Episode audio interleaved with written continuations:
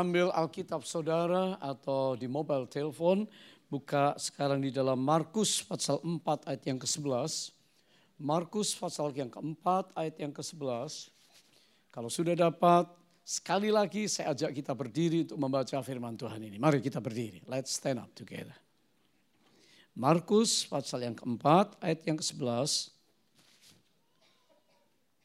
Oke, semuanya siap? Are you ready? Ya. Dalam bahasa Inggris dulu kita baca sama-sama. Satu, dua, one, two, and three. And he said to them, to you it has been given to know the misery of the kingdom of God. But to those who are outside, all things come in parables. Oke, okay, bahasa Indonesia. Jawabnya, kepadamu telah diberikan rahasia kerajaan Allah, tetapi kepada orang-orang luar segala sesuatu disampaikan dalam perumpamaan. Silahkan duduk, saudara.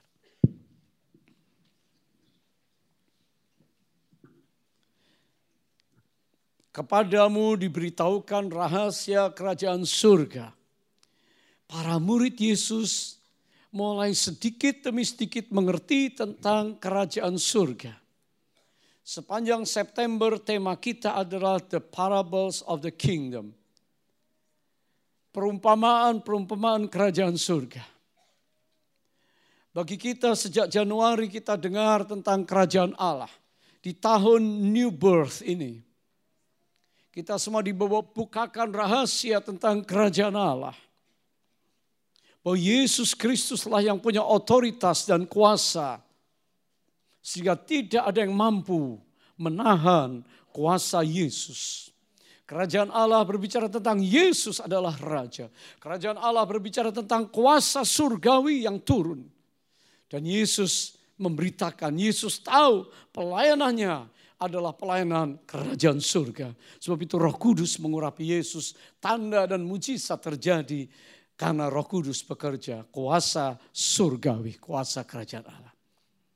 Kerajaan Allah berbicara tentang surga itu sendiri. Di mana kita semua merindukan yang namanya kerajaan surga. Kerajaan surga turun di tengah kita. Suasana surga, tapi kerajaan surga berbicara tentang surga itu yang dimimpikan banyak orang. Kepada murid-muridnya dia berkata, kamu diberikan pengertian tentang kerajaan surga. Tapi bagi mereka yang belum mengerti, yang di luar, maka perumpamaan-perumpamaan diberikan. Saudara, surat-surat kabar, newspaper sering menempatkan gambar kartun di tempat yang menarik. Ya, perhatian pembaca yaitu di halaman editorial. Halaman depan, cover surat kabar di dalamnya pertama ada editorial. Nah di situ seniman-seniman yang diminta oleh pesan tertentu menggoreskan garis-garis sederhana, biasanya black and white, untuk membuat karikatur tentang situasi sosial, situasi ekonomi, situasi masyarakat, situasi politik yang sedang dihadapi oleh satu bangsa. Kalau saudara buka koran Kompas, saudara buka beberapa koran yang lain, saudara akan temukan karikatur Karikatur ini menyampaikan pesan yang yang begitu tajam dan tepat kena sasaran, saudara. Baik gambar orang yang contoh pada waktu Presiden Trump ketemu dengan uh, pemimpin Korea Utara. Itu digambarkan begitu menarik dan ada tindakan-tindakan ya atau tongkat atau gambar. Itu karikatur berbicara sangat dalam. Ketajaman dan ketepatan karikatur itu tidak dapat ditandingi oleh kefasihan bahasa seorang ahli bahasa. Artinya apa? Sangat dalam artinya. Dan butuh pemahaman. Kalau cuma lewat lihat sekilas, kita akan lewati saja. Tapi kalau sudah melihat secara teliti, oh ini toh maknanya. Dan Tuhan Yesus melukiskan gambaran verbal dengan ucapan-ucapan tentang dunia sekitar melalui perumpamaan. Ia mengajar menggunakan perumpamaan untuk menggambarkan apa yang terjadi dalam kehidupan nyata. Baik berupa teguran, nasihat, dan himbauan. Dia menggunakan sebuah cerita yang diambil dari kehidupan sehari-hari.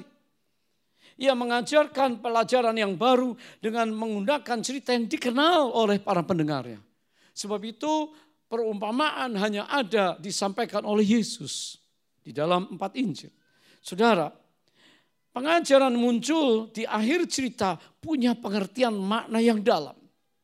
Dan sering kali perumpamaan itu dibeberkan, diceritakan, dan yang penting adalah kesimpulannya. Kesimpulan begitu penting sehingga kalau kita menangkap, bisa menangkap kesimpulan, kita mengerti, menangkap the significance of the story. Signifikansi daripada cerita itu. Kebenaran tetap tersembunyi sampai mata seseorang dibukakan untuk melihat dan mengerti barulah pengajaran perumpamaan itu menjadi berarti. Kalau saudara baca di Alkitab kita, maka ada banyak sekali perumpamaan, semua penting untuk kita. Contoh, perumpamaan anak-anak di pasar, saudara akan temukan di dalam Matius 7. Perumpamaan tentang penabur, Matius 11 tadi ya. Penabur, memang orang menabur benih. Ada lahan, ada biji yang ditanam. Perumpamaan tentang benih yang tumbuh, lalang dan gandum. The reality ada lalang, ada gandum. Perumpamaan tentang harta terpendam. Orang menyimpan di zaman dulu. Sekarang saudara di brankas. Dulu disimpan. Harta terpendam. Mutiara yang berharga. Hari ini saudara punya hal-hal yang berharga. Dulu Yesus juga ngomong tentang mutiara yang berharga. Yesus memberitahu tentang perumpamaan-perumpamaan biji sesawi, perumpamaan tentang orang kaya dan orang miskin Lazarus dan orang kaya. Yesus juga bicara perumpamaan tentang tuan dan hamba, hakim yang lalim, yang tidak benar. Orang-orang pemungut cukai, perumpamaan anak hilang, bisa hilang. Memang betul banyak anak yang hilang dari rumah. Yesus berbicara tentang domba yang hilang. Yesus berbicara tentang dirham atau uang yang hilang. Hari ini banyak orang kehilangan uang. Saudara, sesuatu yang disampaikan sangat relevan sehingga mereka yang mendengar mengerti kesimpulannya. Dan kalau mereka melakukan, maka mereka sungguh-sungguh diberkati. Saudara, beberapa perumpamaan tentang kerajaan Allah dalam kaitan dengan para muridnya. Yesus memberitakan tentang kerajaan Allah the parables of the kingdom. Bagaimana kita menangkap isi pesan Yesus itu sangat penting. Ada dua hal, dua perumpamaan yang saya ingin bagikan hari ini. Yang sangat sederhana. Supaya kita semua mengerti dan bisa mempraktekannya. Tapi mari kita mengerti bagaimana kita melihat dan menghayati dari sudut pandang kita. Satu kali anak-anak sekolah dibawa ke istana ke White House yang terkenal di Washington DC, District of Columbia. Anak-anak sekolah rame-rame bawa kamera, mereka pergi ke White House. Guru punya punya satu purpose supaya anak-anak pulang menceritakan apa esensi daripada gedung putih itu. Siapa dan mengapa dan ada apa di sana. Saudara, anak-anak begitu senang. Mereka bawa handphone, mereka foto-foto, lalu pulang, besoknya suruh cerita apa itu White House? Anak-anak sebagian menceritakan tentang pilar-pilarnya yang putih dan tinggi besar. Yang lain berkata lampu-lampu gantungnya yang luar biasa. Yang lain berkata megah staircase-nya, pohon-pohonnya. Yang lain berbicara tentang furniture-nya. Yang lain berbicara foto-fotonya. Saudara, masing-masing punya cara pandang terhadap apa itu White House. Tapi esensi menjadi penting. Inti daripada ada apa dan apa itu White House itulah yang penting. Hari ini biarlah kita mengerti karena Yesus memberikan perumpamaan yang sangat penting, yang relevan untuk kita hayati hari ini. Yang pertama, perumpamaan tentang biji sesawi. Perumpamaan tentang biji sesawi, the parable of the master seed. Katanya, dengan apa hendak kita membandingkan kerajaan Allah itu? Atau dengan perumpamaan manakah hendaknya kita menggambarkannya? Dan he said to what shall we liken the kingdom of God or with what parable shall we picture it Dikatakan Markus 4 ayat 30, kerajaan sur, Kerajaan itu, hal kerajaan itu seumpama biji sesawi yang ditaburkan di tanah. Memang biji itu kecil, paling kecil daripada segala jenis benih yang ada di bumi. Tetapi apabila ia ditaburkan, ia tumbuh dan menjadi lebih besar daripada segala sayuran yang lain dan mengeluarkan cabang-cabang yang besar sehingga burung-burung di udara dapat bersarang dalam naungannya. Ini pastilah pohon besar. Dalam banyak perumpamaan yang semacam itu, ia memberitakan firman kepada mereka sesuai dengan pengertian mereka. Tanpa perumpamaan itu ia tidak berkata-kata kepada mereka tetapi kepada murid-muridnya ia menguraikan segala sesuatu secara tersendiri atau secara khusus. Hari ini berapa banyak kita yang adalah murid Tuhan Yesus. Lambaikan tangan saudara. Saya ingin melihat tangan-tangan kita, katakan saya murid Tuhan Yesus. Amin. Kita sudah mengerti tentang kerajaan Allah. Tapi ada banyak kita yang belum terlalu faham. Apalagi orang di luar sana. Mungkin anak-anak kita. Kita harus memberikan perumpamaan. Kepada anak yang masih kecil, kalau ada sesuatu yang berbahaya, saudara lepaskan dia sekolah, saudara akan memberikan perumpamaan. Kalau ada yang begini, ada contoh yang begini yang berbahaya, terjerumus, kamu bisa celaka. Maka anak mulai mengerti. Karena diberikan perumpamaan. Yesus memberikan perumpamaan tentang biji sesawi, the master seed. Minggu lalu saya diberikan biji-biji kecil sekali. Kalau saya buka, saudara juga tidak akan lihat hari ini. Sangat kecil. Seperti itulah dan ini untuk tenggorokan begitu saudara. Ya, waktu dipecah sedikit tuh, tas begitu. Kita hirup sesuatu dan langsung plong begitu saudara, segar sekali. Ya, Tadi pagi saya hirup ini karena saya bangun jam 3 dari Jakarta dan jam 5 25 terbang Singapura supaya tiba jam 8 dan sampai di sini setengah 9. Karena semalam masih ada konser bersama Pak Niko untuk Intimate Legacy di Jakarta. Sebuah konser yang menghadirkan lagu-lagu lama, lagu-lagu dari seorang worshipper, seorang tokoh yang diakui di Indonesia dan bangsa-bangsa seorang penyembah yang intim dengan Tuhan. Legasinya, warisannya dibagikan. Kalau Abra, kalau Allah kasih tahu Adam dan Hawa, Allah kasih legasi sebetulnya warisan dominion untuk menguasai bumi. Sayang, dosa Adam Hawa gagal. Tapi Kristus hadir supaya kita punya kuasa kembali. Boleh katakan amin. Abraham mewariskan iman. Orang benar ini. Galatia berkata, di dalam Kristus, maka berkat Abraham sampai kepada bangsa-bangsa. Warisan iman diberikan melalui Abraham. Hari ini kita jadi orang beriman di dalam Kristus. Daud, seorang pengembala sederhana, seorang raja yang diurapi. Dia mewariskan tata ibadah 24-7 kehidupan penyembahan kepada Tuhan. Sehingga raja-raja pemerintah Israel setelah Daud. Firman Allah selalu berkata, mereka melakukan ibadah sesuai yang diatur oleh Daud. Dan Israel diberkati. Mewariskan legasi, pujian, penyembahan kepada Tuhan.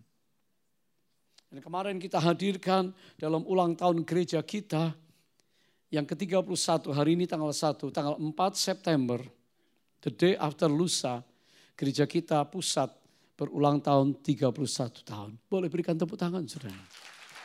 Bilang kiri kanan happy birthday saudara. Happy anniversary ya. Dan untuk itu maka Symphony Worship menghadirkan sebuah konser di dua session yang dipenuhi anak-anak muda semuanya. Untuk apa? Pak Niko katakan saya ini opa bagi yang 20 tahun ke bawah. Wah katakan diteriakan saudara milenial semua angkat tangan masih bisa menyanyikan lagu. Kenapa? Pak Niko adalah seorang yang punya keintiman dengan Tuhan. Pak Niko tidak adalah hamba Tuhan yang bicara sembarang, yang ngomongin orang aneh-aneh nyeleneh enggak. Seorang yang intim sama Tuhan. Dengar suara Tuhan, lakukan dengan setia.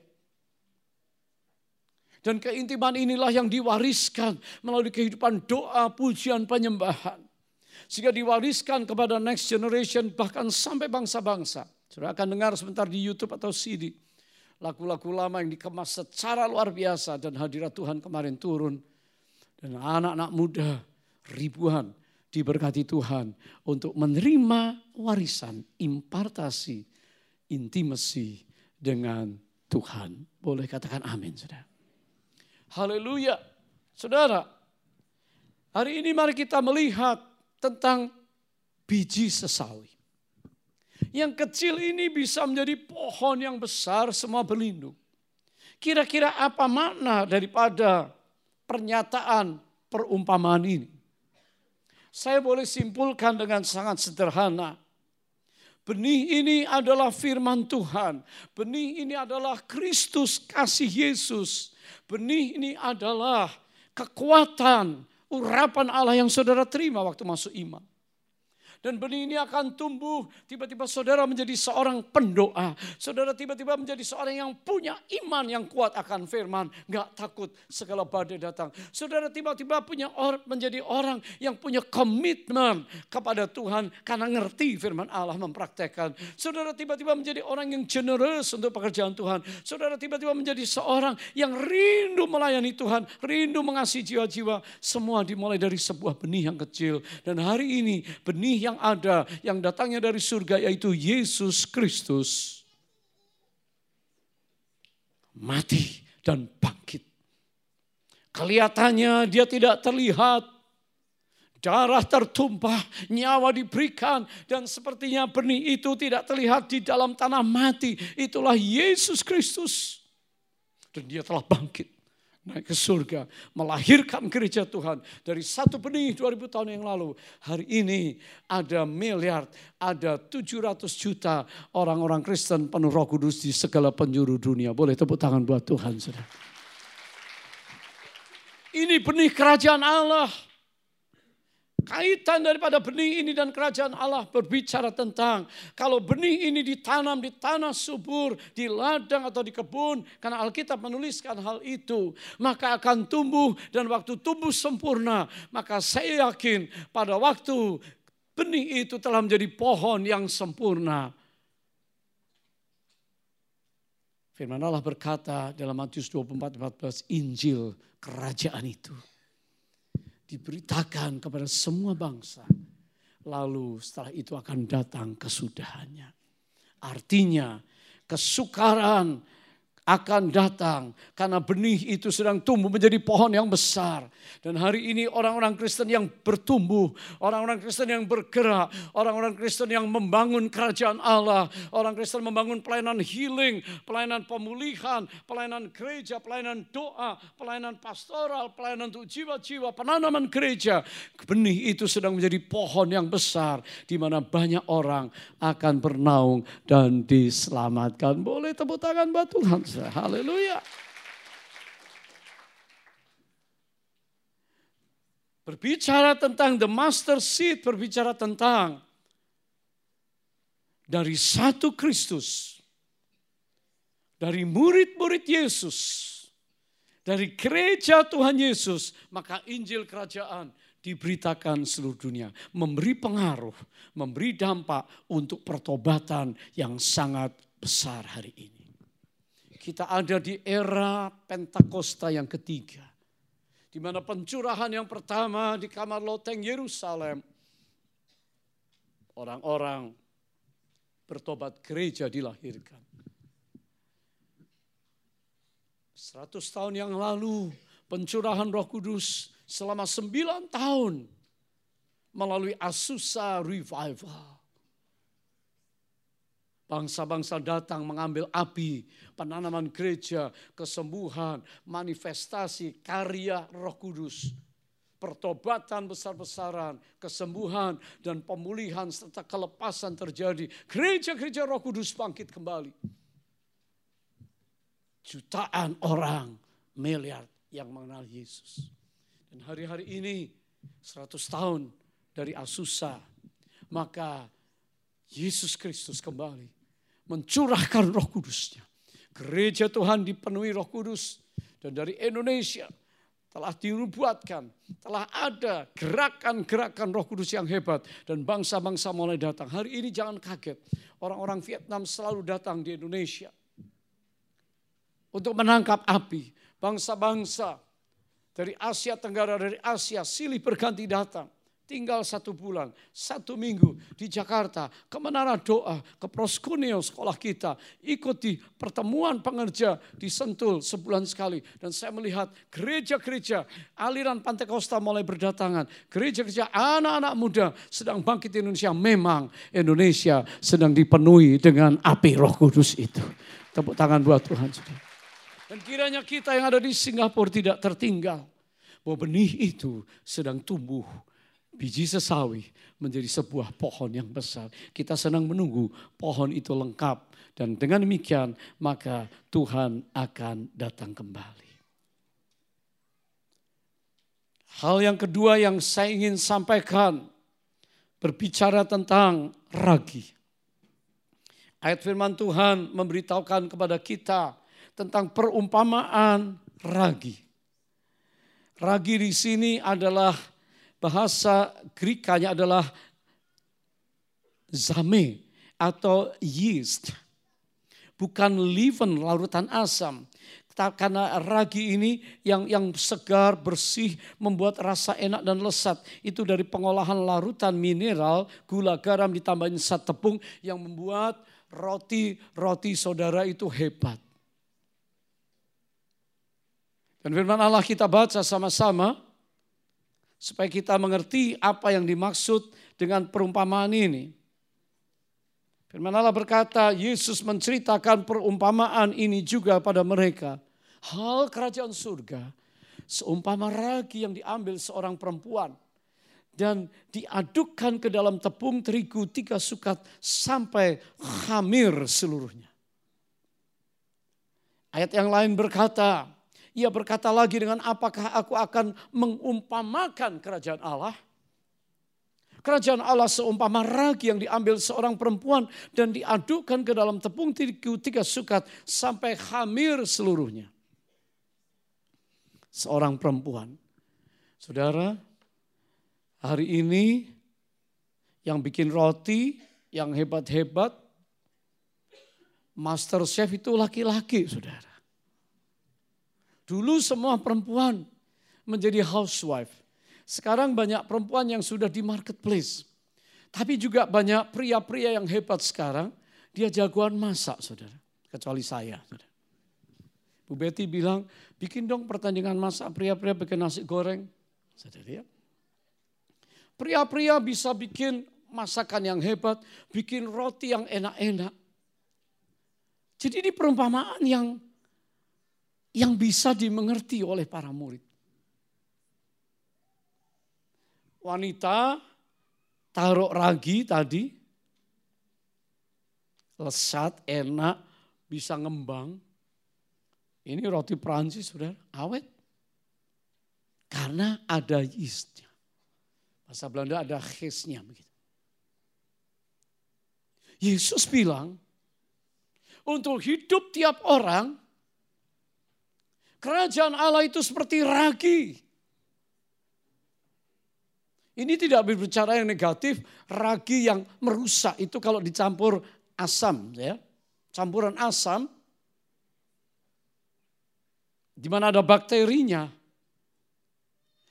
Itu seperti ragi orang Parisi pengajaran sesat, pergaulan yang jahat, ajaran-ajaran filosofi dunia yang menyebabkan kita itu bisa miring Tiba-tiba kita pakai filosofi teman, filosofi orang, filosofi tokoh yang keliru hidupnya.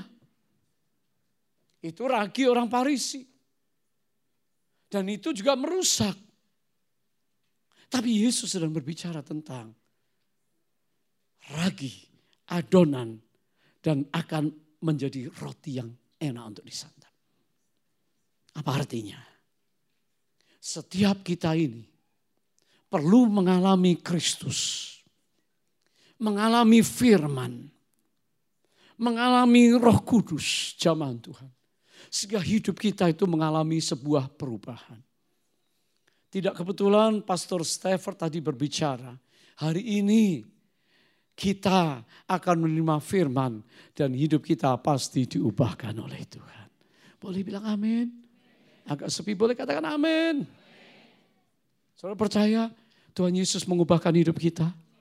Sehingga waktu dulu kita belum kenal Tuhan, kita masih orang dunia, kita masih Kristen, Kristen KTP. Kristen tanpa pengalaman dengan Tuhan. Kristen ID doang tapi tidak punya encounter. Kita nggak mengerti tapi kita setelah ketemu Kristus. Wah, dikatakan kita seperti mencari mutiara yang hilang dan ketemu, kita tanggalkan yang lain. Karena kerajaan Allah itu seperti mutiara yang mahal harganya. Hidup kita diubahkan. Ini berbicara tentang pribadi. Kalau tadi Master Seed bicara tentang dampak keluar berpengaruh sampai ke bangsa-bangsa dan penginjilan dan gereja, maka Tuhan juga memperhatikan ragi yang di dalam hidup kita.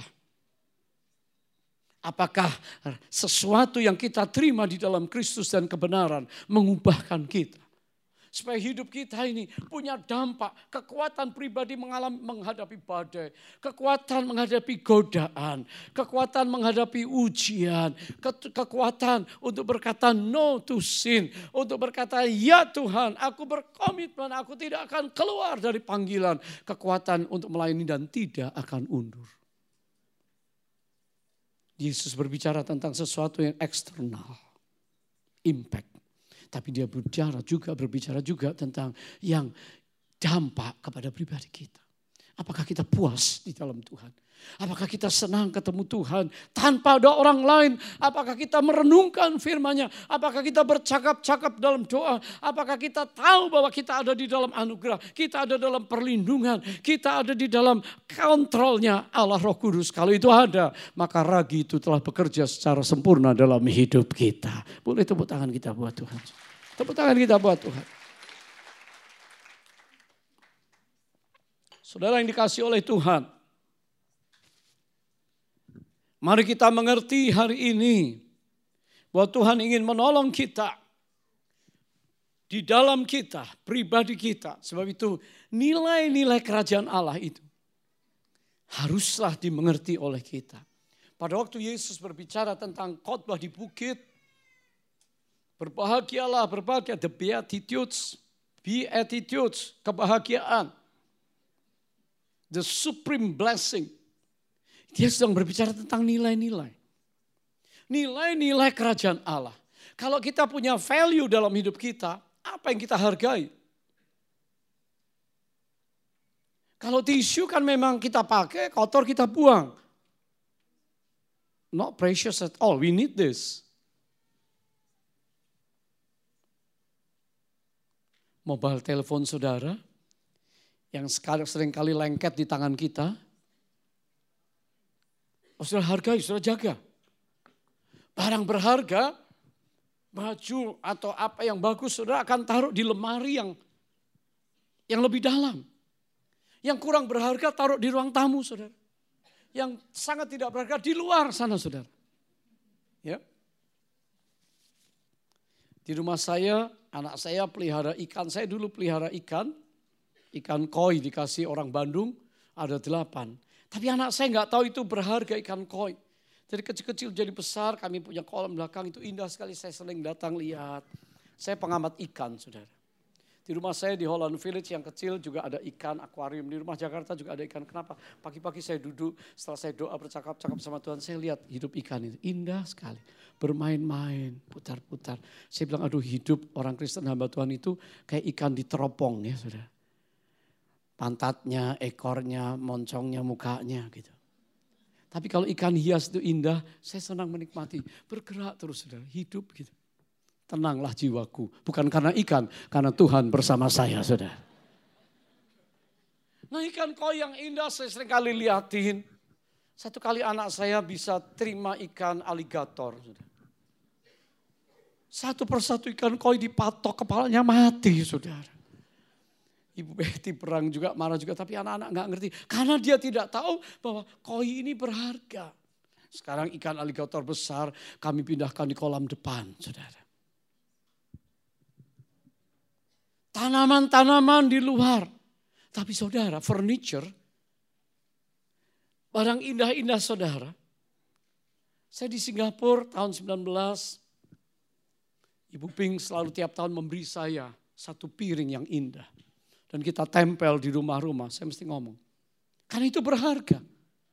Untuk saya lihat Tuhan tahun pertama, tahun kedua, ketiga. Sesuatu yang indah. Berharga. Jadi saudara, sesuatu yang berharga pasti kita jaga. Nah, nilai-nilai hidup orang Kristen, nilai kerajaan Allah, kalau saudara anggap berharga, saudara akan jaga, saudara akan maintain, saudara akan sungguh-sungguh perhatikan. Dan di gereja kita, para leaders bertemu, satu hari full untuk meeting, untuk kembali merumuskan visi kita.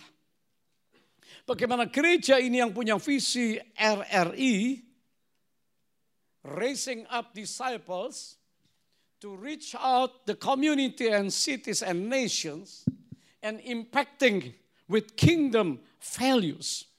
Sekarang kita tambah supaya visi ini menjadi visi supaya generasi muda juga ikut di dalamnya, maka dikatakan visi ini adalah RRI untuk generation dan untuk kingdom value, nilai-nilai kerajaan Allah. Boleh tepuk tangan bagi Tuhan. Haleluya. Karena nilai-nilai ini penting, kita percakapkan tiap hari. Para pengerja akan bergerak, para jemaat akan tahu, oh inilah kita ada di sini punya value, punya nilai-nilai yang penting untuk kita perhatikan dan praktekkan. Yang pertama, saya ingin berbicara tentang nilai yang pertama yaitu excellent spirit. Katakan sama-sama excellent spirit. Kurang keras saudara, excellent spirit. Excellent ini apa sih saudara? Daniel pasal 5, pasal 6 berbicara tentang Daniel punya roh yang luar biasa. Excellent spirit. Sehingga raja mengangkat dia. Excellent spirit.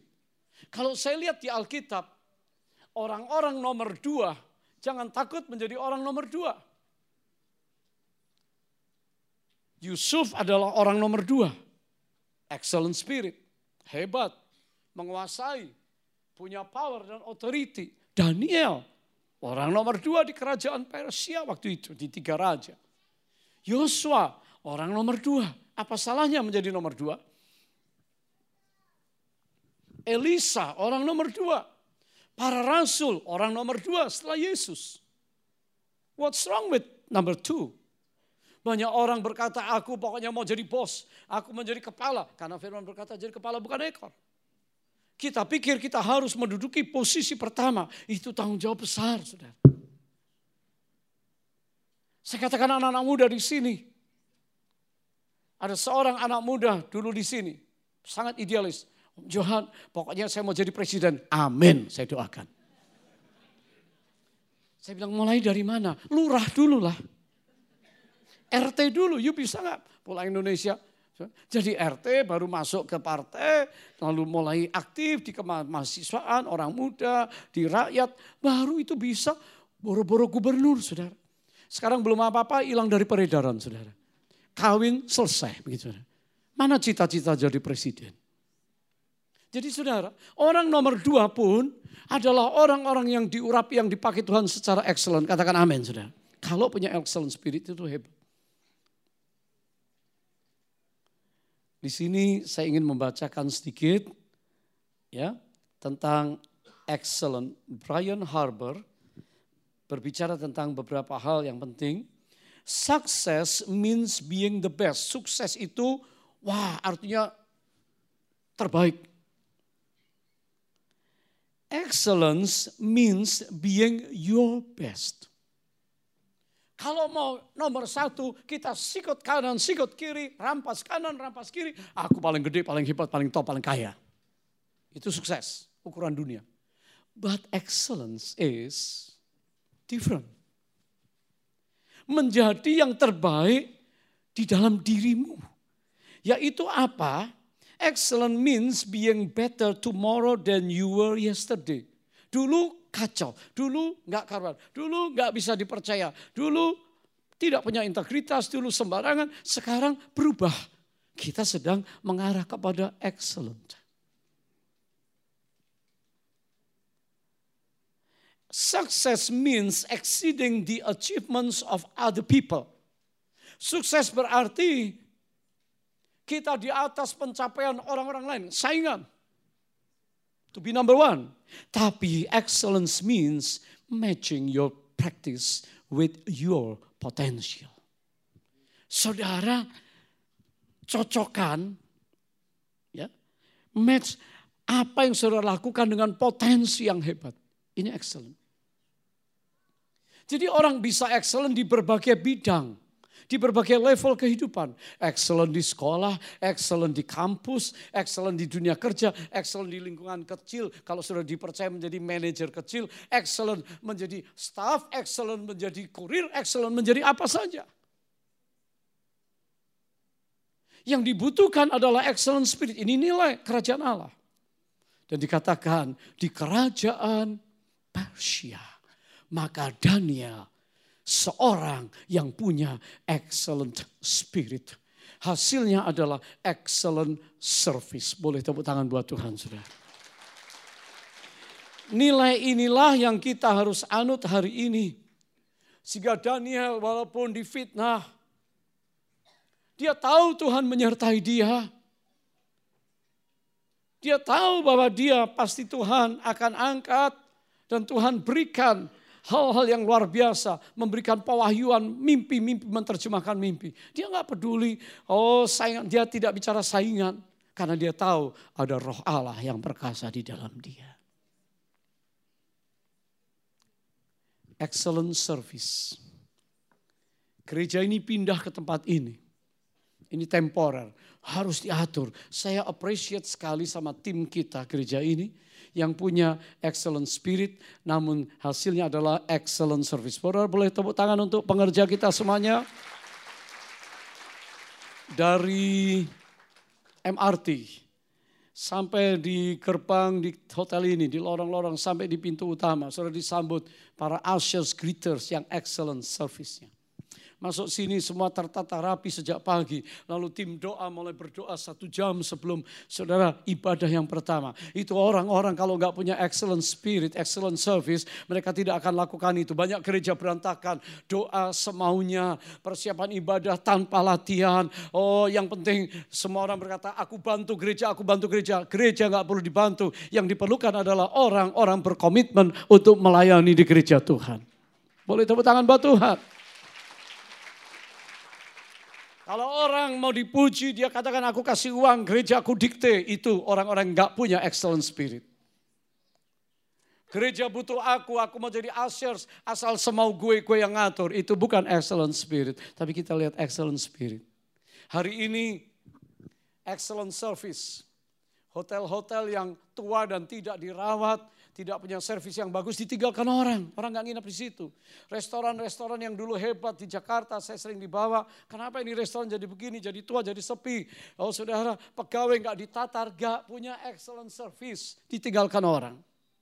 Mall-mall yang dulu hebat mall, karena tidak ada excellent service baik dari maintenance dan lain sebagainya, orang cari mall yang baru. Saya percaya gereja Tuhan di tempat ini karena punya excellent spirit, excellent service. Orang tetap datang walaupun kita pindah tempat tetap ada orang-orang baru yang datang tempat ini. Tepuk tangan buat Tuhan saudara. Marilah kita semua punya excellent spirit dalam hidup kita. Dengan Tuhan, sesama keluarga kita, dan orang lain. Yang kedua, nilai yang kedua adalah servanthood. Daud adalah seorang yang berhati hamba. Melayani domba-domba dia nyanyi untuk Tuhan. Pak Niko di interview kemarin. Kenapa Pak Niko menyanyi itu tetap masih bisa bertahan nyanyi dengan baik. Dia katakan saya nyanyi itu bukan untuk manusia. Saya kalau nyanyi itu untuk Tuhan menyenangkan Tuhan.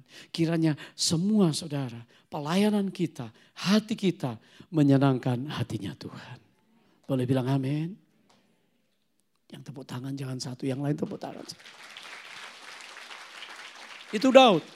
Waktu dia raja, dia melayani Tuhan. Dia nyanyi, bermasmur, Nyanyian doa, nyanyian syafaat, nyanyian tehila, nyanyian puji-pujian, nyanyian praise, nyanyian Tuhan untuk jemaat, nyanyian baru untuk Tuhan. Sing a new song unto the Lord. That's David, itu Daud. Hatinya melayani Tuhan. Dengan hati hamba. Pada waktu dia melayani Tuhan, dia menari, menyanyi, dia buka jubah raja. Mahkotanya dia taruh, saudara. Dan dia nari pakai jubah seorang pemuji, jubah imam. Itu Daud.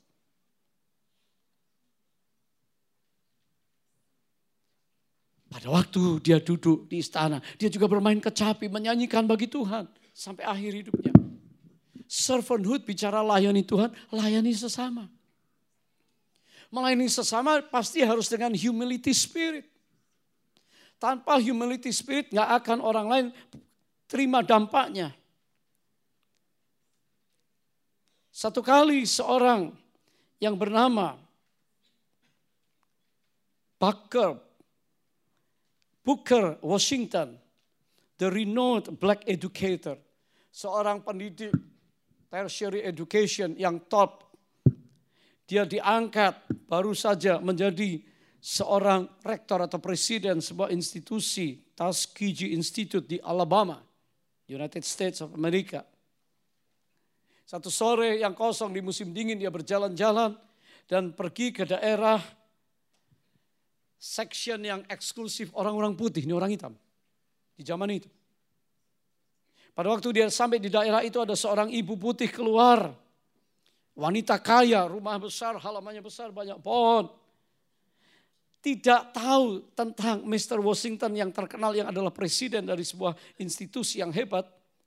Lalu dia tanya, maukah kamu diupah beberapa dolar, tapi tolong tebangkan, potongkan beberapa pohon itu yang kecil ranting-rantingnya, kayu-kayunya aku perlu karena fireplace tempat pembakaran perapian aku perlu sudah kehabisan. Saya upah kamu. Mau nggak? Ayo kerja, bantuin saya. Nyonya kaya. Saudara, Washington berkata ya, memang dia nggak ada kerjaan lagi. Dia potong-potong, selesai dia bawa potongan-potongan kayu, ranting-ranting, bukan kayak gelondongan-gelondongan kayu kecil. Dia taruh di perapian. Seorang gadis kecil melihat, hei itu kan presiden daripada Tuskegee Institute. Washington sudah pulang.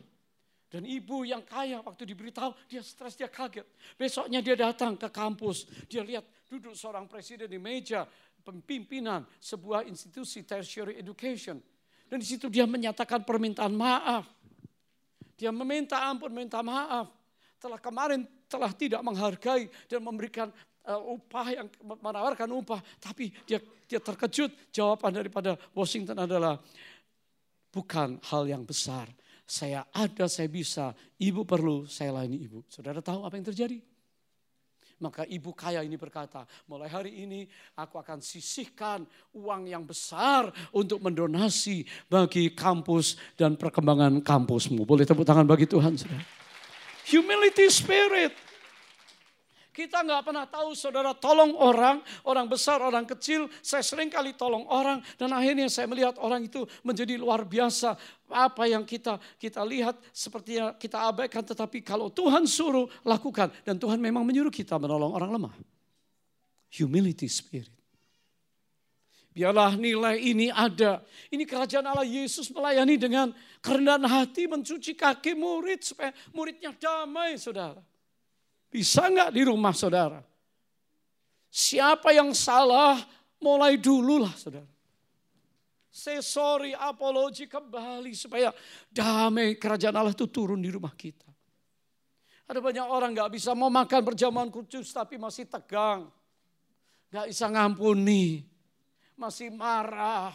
Dan ada orang lain yang masih mengutuki kita. Mari kita bereskan. Humility spirit. Yesus itu punya segalanya. Filipi berkata, dia punya tahta kuasa kemuliaan. Dia tanggalkan. Untuk apa? Menjelma rela. Memakai jubah kemanusiaan. Untuk apa? To serve. Melayani kita sampai ke atas kayu salib, ditelanjangi dan itulah menjadi miskin supaya kita yang miskin menjadi kaya di dalam Dia. Kita yang sakit menjadi sembuh di dalam Dia. Kita yang terkutuk kita diubahkan menjadi berkat di dalam Kristus. Boleh tepuk tangan buat Tuhan.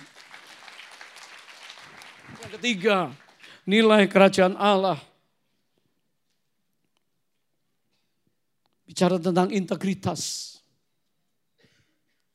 Kalau saudara baca kisah Yusuf di dalam kitab kejadian, dia itu punya kejujuran, ketulusan, kebenaran di dalam prinsipnya dia pegang. Orang integriti itu artinya punya kejujuran, ketulusan, benar. Dan ini yang disebut kalau ini sudah, itu punya kekudusan. Jadi kekudusan itu bukan karena tampilan luar, karena kita melayani, karena kita pakai baju yang kelihatannya kelihatannya orang segan sama kita, bukan itu, tetapi ada ketulusan, ada kebenaran firman dan ada kejujuran. Itu integritas. Jadi karena dia tahu one day dia akan menjadi orang nomor satu, nomor dua di Mesir setelah raja, maka dia menolak segala godaan. Dia menolak segala tawaran kenikmatan, kenyamanan, kenikmatan seksual, kenyamanan hidup. Oh segala sesuatu. Dia kerja dengan rajin di istana Potifar. Dia kerja dengan rajin waktu di penjara. Sehingga pada waktunya Tuhan Kairos Allah dikatakan. Maka Yusuf diangkat menjadi penasihat. Diangkat menjadi raja. Yunus diangkat memberikan perintah kepada semua orang. Mazmur 105 berkata, Kairos Allah sudah datang. Firman Allah dikenapi hidup Yunus, Yusuf menggenapi firman Allah. Dia punya integritas. Hari ini yang dicari oleh bos-bos, yang dicari oleh siapa pun di pemerintahan, di dunia marketplace, orang-orang yang berintegritas. Anak-anak muda yang punya integritas. Saya nggak punya waktu banyak memberikan ilustrasi, tapi mari kita percaya nilai integritas ini sangat penting dijaga oleh setiap orang Kristen dan gereja Tuhan. Boleh katakan amin. Yang keempat, faithfulness. Faithfulness berbicara tentang kesetiaan. Dan Tuhan Allah adalah Allah yang setia. Dia ingin melihat kita juga setia. Setia kepada Tuhan. Setia dalam ibadah. Setia. Matius 25 ayat 14 berkata hal kerajaan surga seumpama seorang bos yang bepergian ke luar negeri tinggalkan lima talenta, dua talenta, satu talenta. Katakan lipat gandakan, nanti aku pulang, kita berhitung. Hal kerajaan surga. Lima datang kembali, Tuhan sudah kulipat gandakan 100%. Hebat, kamu setia. Perkara kecil aku akan percayakan, perkara besar. Di ayat yang lain dikatakan kamu setia untuk hal ini. Terimalah kota-kota saudara suruh memimpin. Karena setia perkara kecil. Yang dua datang 100% jadi empat. Kamu setia, terimalah perkara yang besar. Yang satu berkata, aku tidak berani. Aku tahu Tuhan itu bisnisnya nggak jelas kejam. Dan aku simpan. Dia berkata, kamu hamba jahat. Tidak setia. Ambil, berikan kepada yang sepuluh. Kamu terimalah kertas gigi. Dihukum kesetiaan terhadap potensi, terhadap talenta yang Tuhan berikan. Biarlah ini menjadi nilai bagi kita. Saya mau setia. Di gereja ini saya setia. Kepada Tuhan saya setia. Saudara ada orang-orang yang gak setia dengan dengan mamon. Dikatakan Lukas pasal yang ke-16 dikatakan orang yang setia benar dengan mamon yang tidak jujur atau uang. Jujur kepada Tuhan dan manusia. Maka Tuhan mempercayakan hal-hal yang besar. Tapi kalau orang tidak setia dengan uang, tidak jujur, bagaimana engkau juga jujur kepada manusia yang kepada Tuhan yang nggak kelihatan. Seringkali kita berkata, ada orang-orang yang anti persepuluhan. Saya katakan, saya ingin kita mengenapi firman aja. Persepuluhan itu seperti benih. Kalau saya terima buah rambutan saya makan, bijinya toh kita nggak telan, saudara. Buahnya kita nikmati. Mangga, bijinya nggak perlu kita pelit, kita iris-iris, kita bikin ceriping asin, nggak perlu, saudara. Itu ditanam oleh petani. Bijinya ditabur kembali. Dalam waktunya menjadi pohon besar, lebih banyak mangga yang didapat dari persepuluhan yang kita tanam. 90% kita kelola, kita nikmati berkat Tuhan. Ada orang-orang yang setia dengan persepuluhan. Tuhan mempercayakan hal-hal yang besar. Dan mari saya berdoa dari masa muda kita percaya bukan persepuluhan karena gereja butuh uang, karena mau membangun tidak. Tapi saya berbicara ini supaya kita mengerti prinsip kebenaran dan hidup kita sungguh-sungguh punya nilai di hadapan Tuhan. Tepuk tangan buat Tuhan, saudara. Maliahi pasal 2 ayat 16 berkata, biarlah engkau setia dengan istri masa mudamu. Jangan ikut model dunia istri muda, no. Istri masa mudamu, kalau dia membawa kamu membawa persembahan, membakar. Dikatakan Allah, tidak berkenan. Istrimu masuk membawa persembahan dengan air mata bercucuran. Menangisi suaminya atau suami menangisi istrinya atau orang lain menangisi orang lain yang sedang melakukan hal yang salah dalam kesepakatan pernikahan. Dikatakan ini roh dan daging disatukan dan ada berkat Tuhan dalam Maliahi. Dan Allah murka karena imam, pelayan Tuhan maupun orang biasa melakukan hal yang tercela. Dan Tuhan berkata, hendaklah kau setia dengan istri masa muda. Kesetiaan ini, nilai inilah yang membuat keluargamu ke depan bahagia, anak cucumu bahagia, gereja diisi oleh orang-orang yang punya value sama Tuhan, precious. Sehingga orang dunia nggak berkata, lihat, nggak beda dengan kami. Lihat, nggak usah bilang neraka kepada kami, lihat mereka. Saudara saya berdoa, Tuhan menolong kita supaya hidup kita semua punya nilai yang namanya integriti. Katakan amin. Yang terakhir adalah creativity. Kalau sudah baca dalam kejadian pasal 30. Tuhan sedang membangkitkan kreativitas. Bahkan pemerintah Pak Jokowi ada departemen yang baru, kementerian ya ekonomi kreatif. Karena dia tahu Indonesia itu luas. Singapura sudah leading. Tapi Indonesia anak-anak muda ini diajar kreatif. Apa saja hari ini yang namanya startup, startup business. Semua anak muda mulai belajar. Anak saya pun belajar, saya bimbing mereka. Anak-anak muda di Jakarta di sini, saya saya ajarin mereka yang mau belajar, saya ajarin bagaimana mereka bisa membina, membangun satu bisnis dan akhirnya diberkati. Kreativitas Tuhan berikan. Kreativitas ini waktu Adam, Hawa jatuh dalam dosa nggak hilang. Buktinya anaknya Adam yang namanya Kain bisa membangun kota. It's creative. Yang hilang adalah kemuliaan Allah, kekekalan. Tapi kreativitas, minat, bakat, semua tidak hilang di dalam manusia yang diciptakan have dominion. Tapi sayang dosa memutus mereka sehingga mereka tidak punya kekekalan, keselamatan dan juga kemuliaan Allah. Tapi kreativitas kan gak hilang. Hari ini dunia luar biasa. Gereja Tuhan, anak-anak muda. Hari ini ada creativity. Dan kalau sudah lihat YouTube kita, sudah lihat sekarang di website kita, sudah lihat di Instagram gereja ini. Kreativitas mulai muncul. Dan kita percaya akan memberi dampak ke dalam dan keluar dengan sangat besar. Tepuk tangan buat Tuhan, saudara. Kisah Yakub adalah kisah yang luar biasa. Tapi saya selesaikan sampai di sini dulu. Dia dijajah mertua, 14 tahun. Ada seorang dijajah mertua? 7 tahun ditipu dikasih anak yang kurang cantik. Yang matanya tidak bersinar. Ya pas waktu itu kalau dilihat bahasa aslinya matanya sama-sama ke tengah begitu saudara. Itu Lea. Sehingga Lea menderita. Tujuh tahun dikasih yang sebenarnya Rachel, Rahel. Upahnya sedikit, kerja keras, berintegritas, excellent service, faithful, setia sama apa, apa, mertuanya Laban. Servanthood melayani dengan baik. Sampai akhirnya dia gak kuat. Dia berdoa, Tuhan dengar. Tuhan kasih kreativitas.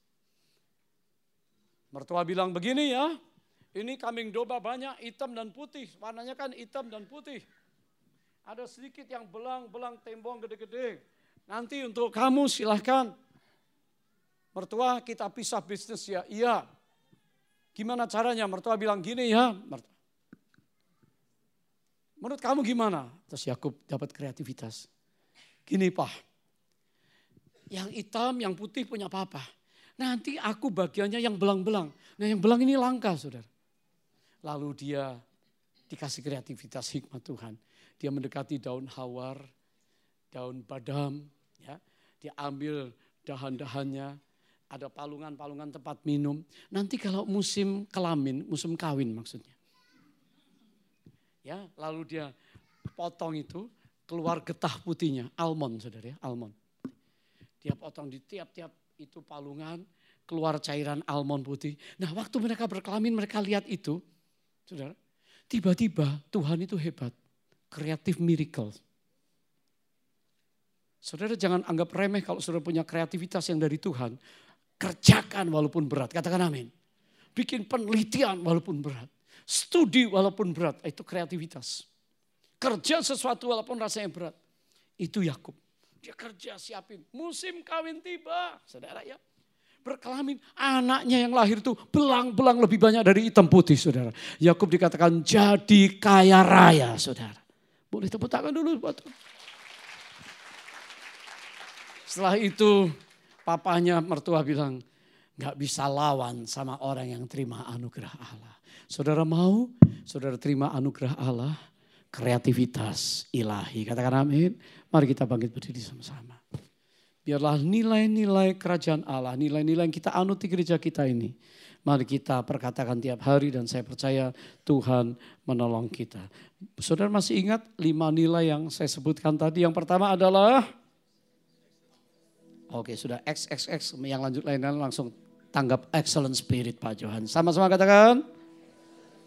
Yang kedua, servanthood, humility, ya, kerendahan hati. Yang ketiga adalah integrity, integritas. Katakan integritas. Yang keempat, faithfulness, kesetiaan. Yang kelima, creativity, kreativitas. Sekali lagi kita ucapkan sama-sama supaya sudah pulang, sudah ingat apa yang kita terima dari parabel, perumpamaan, dan nilai-nilai kerajaan Allah yang kita anut. Haleluya. Yang pertama adalah Excellent spirit, katakan excellent spirit. Servanthood. Yang ketiga adalah integrity. Yang keempat, faithfulness. Yang kelima, creativity. Boleh tepuk tangan buat Tuhan.